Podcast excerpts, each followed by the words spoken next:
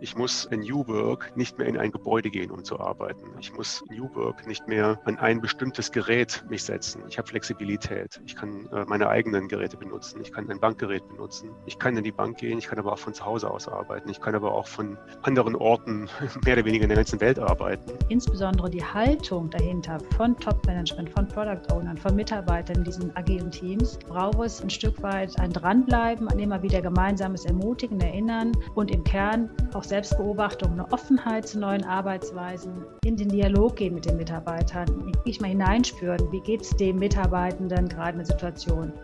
Unser Angebot war immer schon sehr umfangreich. Wir haben tolle Plattformen, aber wir haben auch im Jahr von Corona wirklich unser Gesundheitsmanagement hochgefahren. Von wirklich Yoga-Angeboten, die wir angeboten haben, bis hin zur Beratung über einen Familienservice.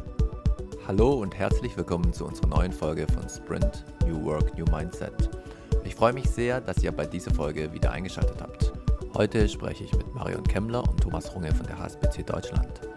Marion ist Head of Talent Management and Organizational Development und verantwortet neben dem klassischen HR-Bereich auch insbesondere die Förderung bzw. die Entwicklung von wertstiftenden Arbeitsmodellen für eine moderne und agile Ausrichtung ihrer Organisation.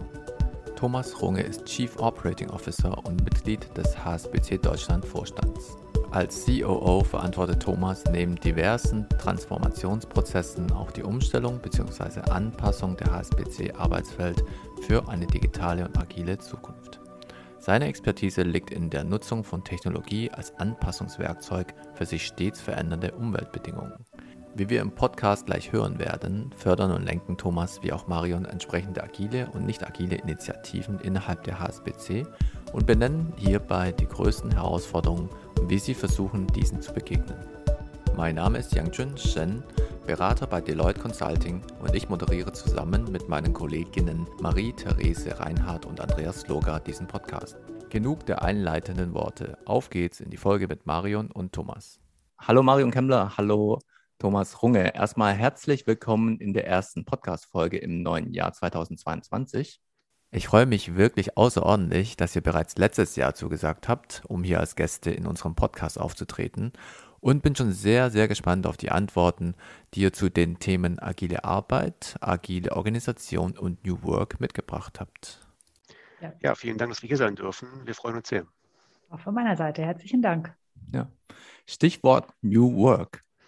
Aktuell ist New Work ja als Sammelbegriff für neue Arbeitsmodelle und Organisationsansätze sehr en vogue. In diesem Zusammenhang wären aus meiner Sicht die Begriffe digitales Arbeiten, ähm, Selbstorganisation, Bedürfnisorientierung und Nachhaltigkeit zu nennen.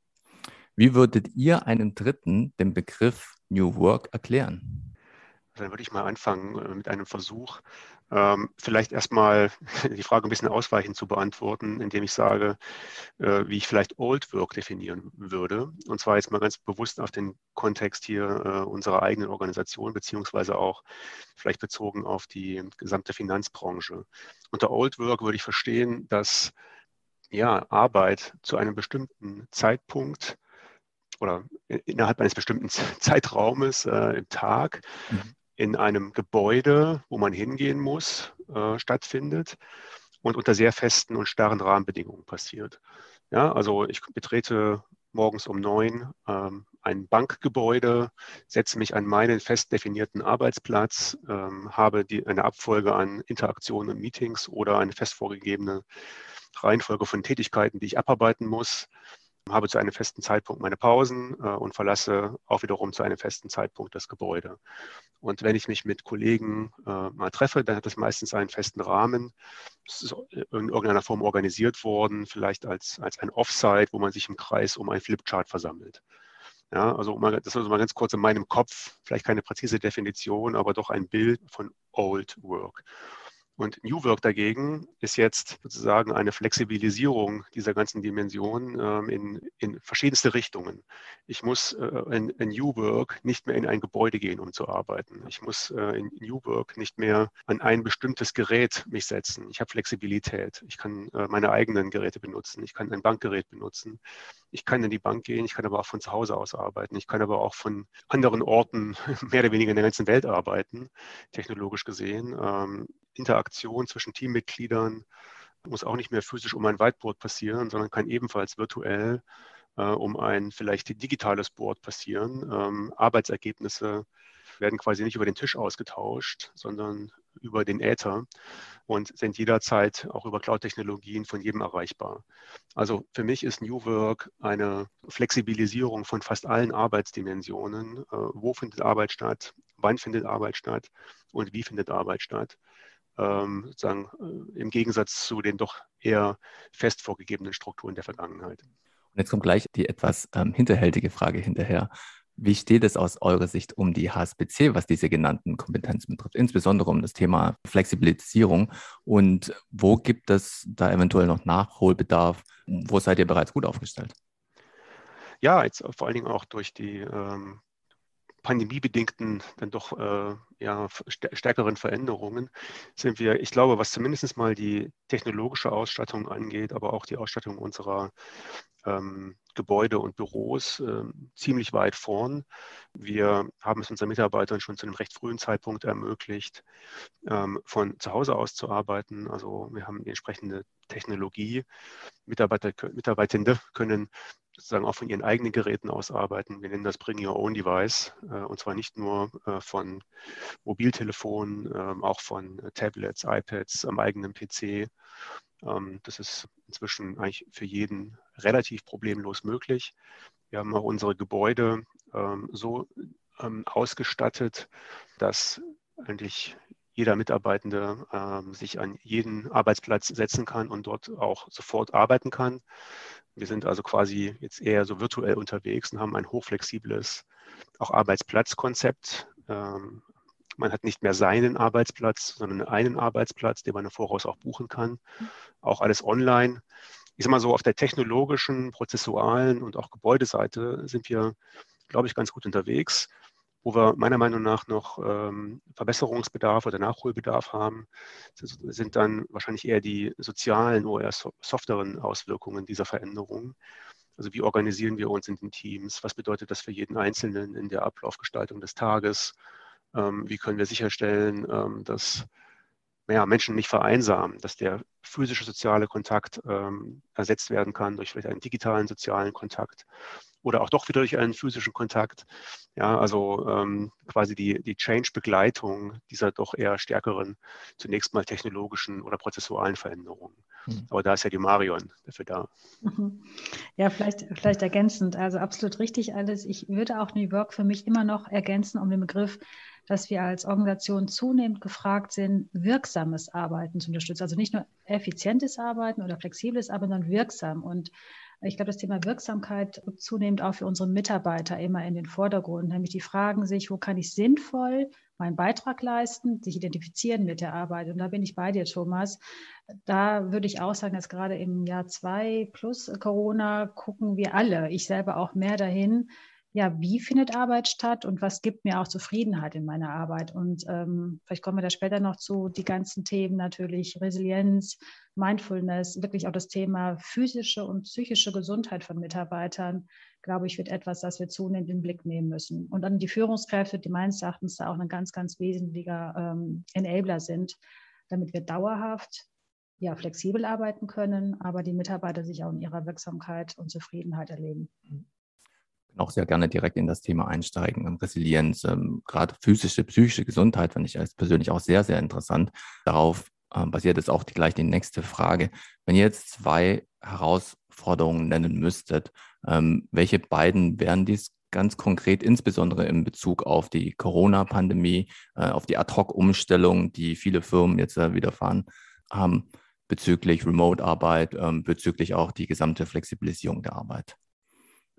Ja, ich kann vielleicht kurz weitermachen und gerne Thomas ergänzen. Also ich bleibe mal beim Thema wirklich physische oder psychische Gesundheit. Wir haben ähm, wirklich, unser Angebot war immer schon sehr umfangreich, würde ich sagen. Wir haben tolle Plattformen, aber wir haben auch im Jahr von Corona wirklich unser Gesundheitsmanagement hochgefahren. Von wirklich Yoga-Angeboten, die wir angeboten haben, bis hin zur Beratung über einen Familienservice und haben gerade im letzten Jahr äh, umfangreiche Informationen, Angebote auch für das Thema Wellbeing. Das ist ja wie was ganz anderes. Also es ist nicht nur das Bewegen, sondern auch mentale Gesundheit zu fördern. Ich würde das Ganze aber sehr stark rahmen unter dem Begriff, die, jede einzelne kann oder muss seine Selbstführung auch da noch ein Stück weit erweitern. Wir lernen hier alles. Es ist ja ein Riesenexperiment für uns gerade. Als Organisation sehe ich uns in der Verantwortung, Angebote zu schaffen, den Rahmen zu schaffen, auch eine Kultur zu fördern, dass das besprochen werden kann. Und da haben wir wirklich gute, gute Resonanz zu bekommen. Ähm, und das zweite Thema ist wirklich für mich Führung wieder, Führung mit, mit Herz und Kopf nenne ich das immer dass unsere Führungskräfte auch neben dem natürlich Anleiten von Aufgaben den Rahmen geben, Strategie erläutern, aber wirklich dieses Thema in den Dialog gehen mit den Mitarbeitern, nicht mal hineinspüren, wie geht es dem Mitarbeitenden gerade in der Situation. Das sind für mich die beiden größten Herausforderungen gewesen. Thomas, was hast du beobachtet? Nee, das sehe ich, sehe ich ganz ähnlich. Also äh, tatsächlich, äh, wie, wie kann eine Führungskraft wirken als Führungskraft? Äh, Halt und Richtung geben, äh, insbesondere wenn man äh, auch noch größere strategische Veränderungen zu bewältigen hat, wie wir es gerade jetzt auch in der ähm, HSBC ähm, hier tun müssen. Übrigens äh, auch in der gesamten Branche, äh, bei uns ist das ja so. Vielleicht aber noch ein weiterer Aspekt, also quasi neben den Aspekt Führung, äh, und Resilienz im Kontext Mental Health und so weiter. Was mich zunehmend beschäftigt, ist die Frage, wie sieht eigentlich sozusagen die Welt nach Corona aus? Das klingt jetzt irgendwie auf den ersten Blick äh, trivial, aber im Detail ist es das doch nicht. Also in die Corona-Welt hinein ging das alles irgendwie gefühlt über Nacht und doch sehr schnell. Ähm, das äh, Ermöglichen von, von äh, Homeworking, die technologische Unterstützung, digitale Unterschriften und all sowas ging also für uns sehr, sehr schnell und gefühlt über Nacht. Jetzt die Frage, also wie kommen wir denn wieder zurück, äh, sozusagen äh, aus dem Homeoffice? Ähm, in eine flexiblere Welt. Wie sieht diese neue flexible Welt eigentlich aus, wenn wir nicht mehr gezwungen sind, von zu Hause aus zu arbeiten? Wie sind dann die Zusammenarbeitsmodelle? Zu welchem Zeitpunkt sollte man sich dann doch mal persönlich treffen? Wie sieht das Ganze tatsächlich dann in der Praxis aus? Ist eine für mich noch nicht ganz äh, gelöste Frage, ist auch nicht ganz trivial. Äh, und auch dann zu schauen, ob das, was wir uns vorgestellt haben, sowohl technologisch als auch von den Räumlichkeiten und von den Prozessen, ob das dann auch funktioniert, wenn dann sozusagen auch mal wieder mehr Menschen ins Büro zurückkommen. Ja, also Return to Office ähm, nach Corona, so rein von der Logistik, Technologie und Zusammenarbeit, äh, ist für mich auch noch eine große Herausforderung, die noch nicht vollständig gelöst ist. Ja, super das Thema agile Organisation wurde jetzt ähm, so ein bisschen angeklungen. Selbstführung, hattest du gesagt, Marion. In die Richtung würde jetzt auch beispielsweise Selbstorganisation gehen. Ähm, habt ihr da ein konkretes Beispiel aus eurem Alltag, vielleicht sogar ein ganz konkretes Projekt, was ihr so ein bisschen uns näher beibringen könntet? Also ich fange mal vielleicht an und Marion, kannst dann ja gerne noch ergänzen. Zunächst mal, so wie würde ich ähm, agile Führung oder eine, oder eine agile Organisation definieren. Ich würde das daran festmachen, wie gut oder beziehungsweise wie schnell eine Organisation in der Lage ist, auf sich schnell ändernde Rahmenbedingungen auch entsprechend zu reagieren beziehungsweise anzupassen. Und darauf sollte sozusagen Agilität ausgerichtet sein, quasi auf die Geschwindigkeit ähm, einer Organisation äh, bei äußeren Veränderungen, diesen Veränderungen auch schnell folgen zu können. Und da sind wir als HSBC äh, auch auf dem Weg. Sicherlich noch, äh, noch lange nicht angekommen, aber äh, auf dem Weg. Beispiele sind ganz sicherlich zu erwähnen aus unserer Technologie beziehungsweise aus unseren Projekten. Wir haben also agiles Projektmanagement schon seit einer ganzen Weile in unserem Methodenbaukasten und immer mehr Projekte werden jetzt auch nach agilen ja, Projektvorgehen abgewickelt. Das heißt, nicht mehr klassisch wie früher, nannte man früher Wasserfall. Ja, es mhm. gab quasi erst eine Analyse, dann gab es äh, ein Design, dann wurde entwickelt, dann wurde getestet und ehe man sich versaß, ein Jahr vergangen, bevor man irgendwas gesehen hat. Wir verfolgen jetzt andere Strategie, wo das alles quasi zusammen passiert ähm, und dass wir dann innerhalb von sechs bis acht Wochen auch tatsächlich schon kleinere Veränderungen sehen und in sechs bis acht Wochen die nächste kleinere Veränderung und immer so weiter, sodass wir quasi also von einem Zyklus von einem Jahr jetzt eher in ein bis anderthalb Monaten äh, unterwegs sind. Das ist äh, sicherlich eine sehr, sehr greifbare und auch für die Mitarbeiter, Mitarbeitenden ähm, ja, sichtbare Veränderungen. Darüber hinaus ähm, haben wir auch relativ viel mit anderen Managementmethoden getan und ausprobiert. Hier zu erwähnen ähm, unsere ähm, Operational Excellence Initiativen, wo wir ja, darauf abgestellt haben, dass sich Teams selbst besser organisieren, selbst in der Lage sind, ja, ihren Tag zu planen, ähm, zu gucken, äh, wer macht heute was, wie viel, wie viel Mengen fallen an, wie können wir uns am besten organisieren. Wir haben äh, auch sehr viele Green Belts und Black Belts ausgebildet nach der Six Sigma Methodik, die auch nicht mehr zentral gesteuert, sondern jetzt dezentral in ihren einzelnen Abteilungen und Einheiten die Probleme lösen, die vor Ort am relevantesten sind und dort auch quasi schnelle Verbesserungen zeigen, ohne dass das vorher großartig zentral koordiniert werden muss. Das sind auch also technische Beispiele, haben aber auch eine ziemlich starke Auswirkung auf das, was kulturell in der Organisation passiert. Und Dezentralität ist jetzt als Wort gefallen, ähm, zusammen passieren. Ähm, das sind natürlich auch so Begriffe, ähm, die auch immer wieder Zusammenhang oder im Kontext von agilen Arbeiten häufig erwähnt werden, insbesondere das Thema Zusammen passieren. Der Kontrast dazu, das Wasserfallmodell, was wir, glaube ich, klassischerweise alle schon kennen, ähm, wie ist da das Feedback aus der Belegschaft dazu? Ich beobachte häufig, dass es Projekte gibt. In der Regel werden die nach außen hin als sehr agil dargestellt, aber wenn man da ein bisschen tiefer reinhorcht, ist dann doch so, dass ähm, teilweise zumindest eine Art Pseudo-Agilität vorherrscht. Also wie schafft ihr es, ähm, sicherzustellen, dass eure Belegschaft die Arbeitsmethodik oder die Methoden, die, ähm, ich sage jetzt mal, top-down eingeführt worden sind, auch als echte agiles Arbeiten verstehen. Ich, Mach du mal, Mario, und ich ja, äh, springe okay. dann gerne technisch dahinter. ich würde jetzt einfach mal aus der HR-Welt, ich bin ja im Personalbereich tätig. Ähm, wir haben in der HSBC natürlich, das ist ein Cultural Clash, muss man ganz klar sagen. Und mhm. wir haben aber jetzt auch wirklich gute Projekte auch in unserem HR-Umfeld, Großprojekte mit sehr guter Begleitung. Also ich spreche von agilen Coaches mit dem entsprechenden Upskilling, agil umgesetzt werden.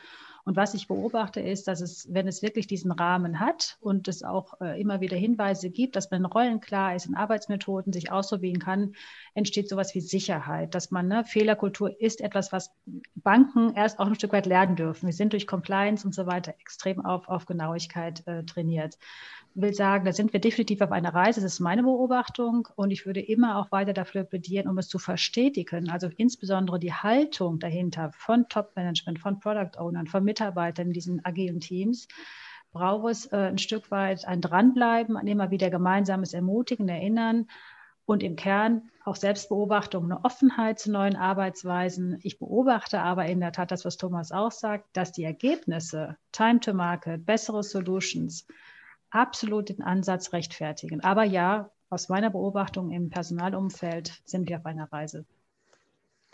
Genau, wenn ich noch ergänzen kann, ich glaube, die größtmögliche Überzeugung auf Ebene der Mitarbeiter erreicht man, indem man tatsächlich es ermöglicht, dass Mitarbeitende auch in solchen agilen Projekten aktiv sein können. Und zwar äh, in, in entsprechenden Rollen, mit entsprechender mhm. Schulung und auch mit entsprechender Wirkung. Und in der realen Welt ist es ja durchaus so, dass es äh, jetzt nicht schwarz-weiß nur agil oder nur Wasserfall gibt, sondern ganz oft und auch bei uns äh, sind das eher so hybride Mischformen. Ja. Wir führen zum Beispiel gerade ähm, ein, eine große Veränderung in unserer IT-Landschaft durch. Also wir führen ein neues Kernbankensystem ein aus der HSBC-Gruppe. Das ist ein mehrjähriges Großprojekt. Aber innerhalb dieses mehrjährigen Großprojektes, was eher so klassisch geplant wurde, mhm. äh, gibt es ganz, ganz viele kleinere agile Sprints, ähm, an, der auch, an denen auch relativ viele Mitarbeitende unserer Organisation mitwirken. Und zwar dann auch mit Kolleginnen und Kollegen aus der HSBC-Gruppe. Und dann wird die Sache richtig interessant. Ne? Also wenn man agile Teams hat, die, die quasi ja, zusammenarbeiten äh, mit Kolleginnen und Kollegen aus Deutschland, Frankreich, äh, England, äh, Indien und vielleicht auch noch Hongkong oder Shanghai, ähm, dann kann man sehen, dass eben Agilität auch grenz- und ja, äh, kontinentüberschreitend funktionieren kann. Ja, super. Ja, das wäre tatsächlich meine nächste Frage gewesen, die Internationalität äh, einer solchen Großbank in irgendwie gerecht zu werden durch die agilen Teams. Aber das hast du jetzt mir schon vorweggenommen. Ja, vielleicht kann man auch sagen, dass in so einer Großbank natürlich auch äh, teilweise unterschiedliche Geschwindigkeiten ähm, gegangen werden. Ähm, also vielleicht ist es ein bisschen zu, zu, pauschal, aber man kann das, glaube ich, doch mal vereinfachend sagen, dass unsere Kolleginnen und Kollegen in Asien äh, insbesondere was auf der IT-Seite oder Technologie angeht, dass die da schon einen Schritt weiter sind. Mhm. Da wird fast ausschließlich in agilen äh, Methoden äh, oder agilen Sprintzyklen äh, quasi Software entwickelt und auch dann weitergeführt. Ähm, da sind wir in Europa noch nicht ganz und in Amerika auch noch nicht ganz. Ja, insofern kann man auch von den Kolleginnen und Kollegen aus Asien da jede Menge lernen. Ja? Und das ist ähm, meiner Meinung nach ähm, einer der, der, großen Vorteile in so einer großen Organisation, ja, dass wenn man das gut macht und dafür Möglichkeiten, dass das Ganze auch ermöglicht, äh, ja, dass dann eben auch so ein globaler Lerneffekt eintritt. Und haben jetzt darüber gesprochen, wie Agilität auf einer Mitarbeiter- bzw. auf einer Teamebene funktioniert, um das tatsächlich vorleben zu können. Mal ganz äh, plakative Frage. Organisiert ihr euch innerhalb des äh, Vorstands auch agil? Oder habt ihr agile Ansätze ausprobiert? Also das, in der agilen sag ich mal, Organisation sind wir, glaube ich, noch nicht angekommen als Vorstand.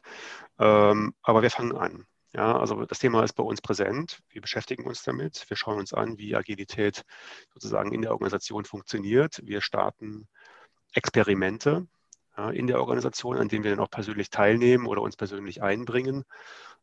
Agilität im Vorstand selber, ja, ich würde sagen, da haben wir noch ein bisschen ja, Potenzial nach oben. Auf der anderen Seite, glaube ich, äh, gibt es auch ein paar Themen, die sind wahrscheinlich nicht ganz so einfach agil zu managen, insbesondere wenn man in einem hochregulierten Umfeld arbeitet, ja. ähm, wie wir als Bankvorstand. Ähm, aber es soll auch keine Ausrede sein. Da gibt es sicherlich auch noch Spielräume, die wir nicht genutzt haben. Dann mal ein Stück weit in die Zukunft geblickt. Welche agile Vision habt ihr euch aus eurer Führungsperspektive vorgenommen? Habt ihr schon die nächsten Transformationsschritte ein Stück weit geplant? Was können wir so als äh, Beobachtende oder als, auch, oder als Kunde der HSBC in den kommenden Jahren zu erwarten? Wow, das ist natürlich eine große Frage. Ja, also ja. Äh, wir, haben, wir haben relativ viele ähm, strategische Ziele und wir haben auch als Gesamtkonzern HSBC eine gemeinsame Vision, äh, wo wir hinwollen ähm, Opening Up a World of Opportunities ja, für unsere Kunden. Inwieweit, ich kann jetzt nicht sagen, dass das jetzt äh, sehr spezifisch auf das Thema Agilität äh, abgestellt ist, aber sicherlich ist Agilität auch in Kombination mit Digitalisierung ähm, eine wichtige, ein wichtiger Kernbestandteil unserer strategischen Agenda nach vorn gesehen. Ich kann es aber vielleicht trotzdem mal versuchen, ein bisschen plastisch zu machen, äh, sozusagen wie ich mir mein eigenes Führungsleben in einer agilen Welt vorstelle. Ja? Was ist dann also anders?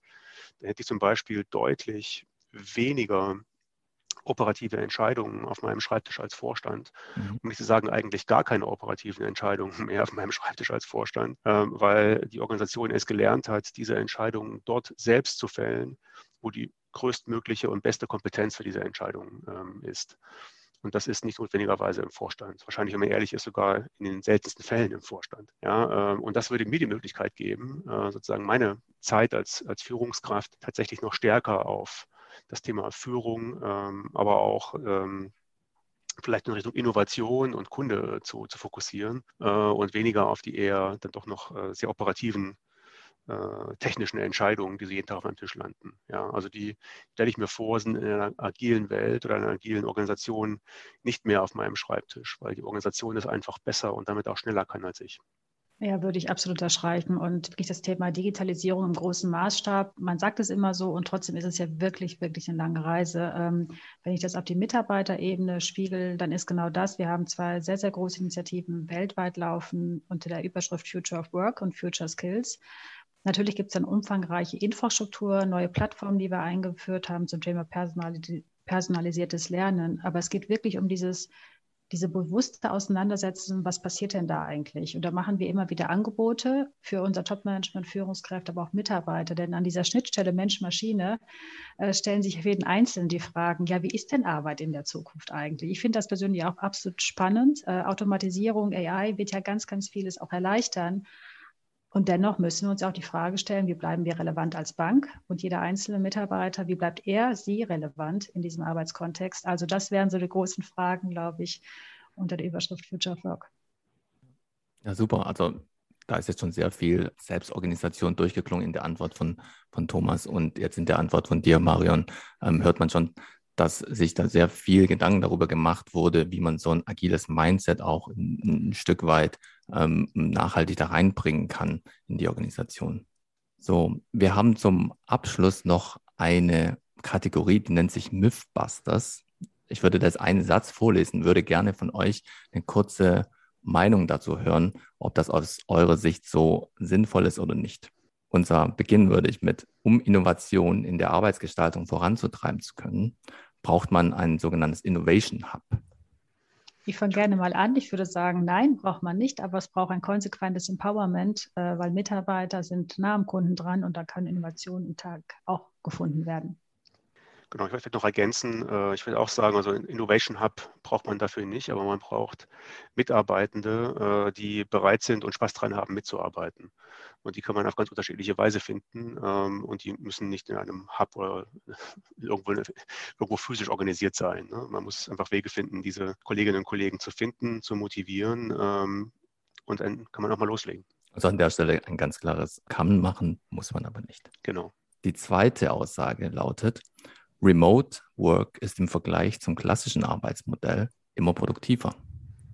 Ja, würde ich sagen, ist viel zu pauschal. Ja, also genauso wie es vielleicht vor ein paar Jahren äh, noch die Meinung gab, dass es genau umgekehrt ist, ja, dass man remote gar nicht so produktiv sein kann, wie wenn man sich physisch täglich trifft, ist das umgekehrte, ist die umgekehrte Aussage meiner Meinung nach auch viel zu plakativ und viel zu ähm, statisch. Ich ähm, kann mal eine ganz konkrete Situation gerade benennen. Wir sind gerade in der Zeit, wo man Feedbackgespräche mit Mitarbeitenden führt, also mit Kolleginnen und Kollegen, die an mich berichten und äh, die quasi ein Feedback darüber bekommen, wie letztes Jahr gelaufen ist, äh, was es an Möglichkeiten gibt für äh, Verbesserung oder auch persönliche Weiterentwicklung. Und ich glaube, das ist ein Beispiel, wo eine persönliche Begegnung in meiner, zumindest mal in meiner Welt, deutlich ähm, ich weiß nicht, ob das Wort produktiver ja richtig, richtig ist, aber besser funktioniert, als das äh, Remote jetzt notgedrungen ähm, über eine, einen Bildschirm zu machen. Ja. Es mag andere Beispiele geben, wo es genau andersrum ist, aber mir ist die Aussage zu, zu platt und zu plakativ. Ja, ich bin auch definitiv für einen sowohl als auch. Beide Arbeitsformen haben ihre Berechtigung. Es braucht den richtigen Anlass. Okay, dann sage ich vielen, vielen Dank, dass ihr an dem Podcast teilgenommen habt, für die sehr ausführlichen Antworten und wünsche in erster Linie natürlich erstmal viel, viel Gesundheit und aber auch ein gutes Gelingen ähm, für eure dargestellten agilen Visionen in der HSBC und ähm, hoffentlich auf ein Wiedersehen in naher Zeit. Ja, würde mich freuen und bedanke mich ebenfalls. Danke für eure Einladung. Das war die Folge mit Marion Kemmler und Thomas Runge von der HSBC Deutschland. Ich hoffe, dass die Schilderung der beiden euch einen interessanten Blick hinter die Kulissen der HSBC zu den Themen agile Arbeitsgestaltung und New Work geben konnte. Vielen Dank für das Reinhören und bis zur nächsten Folge.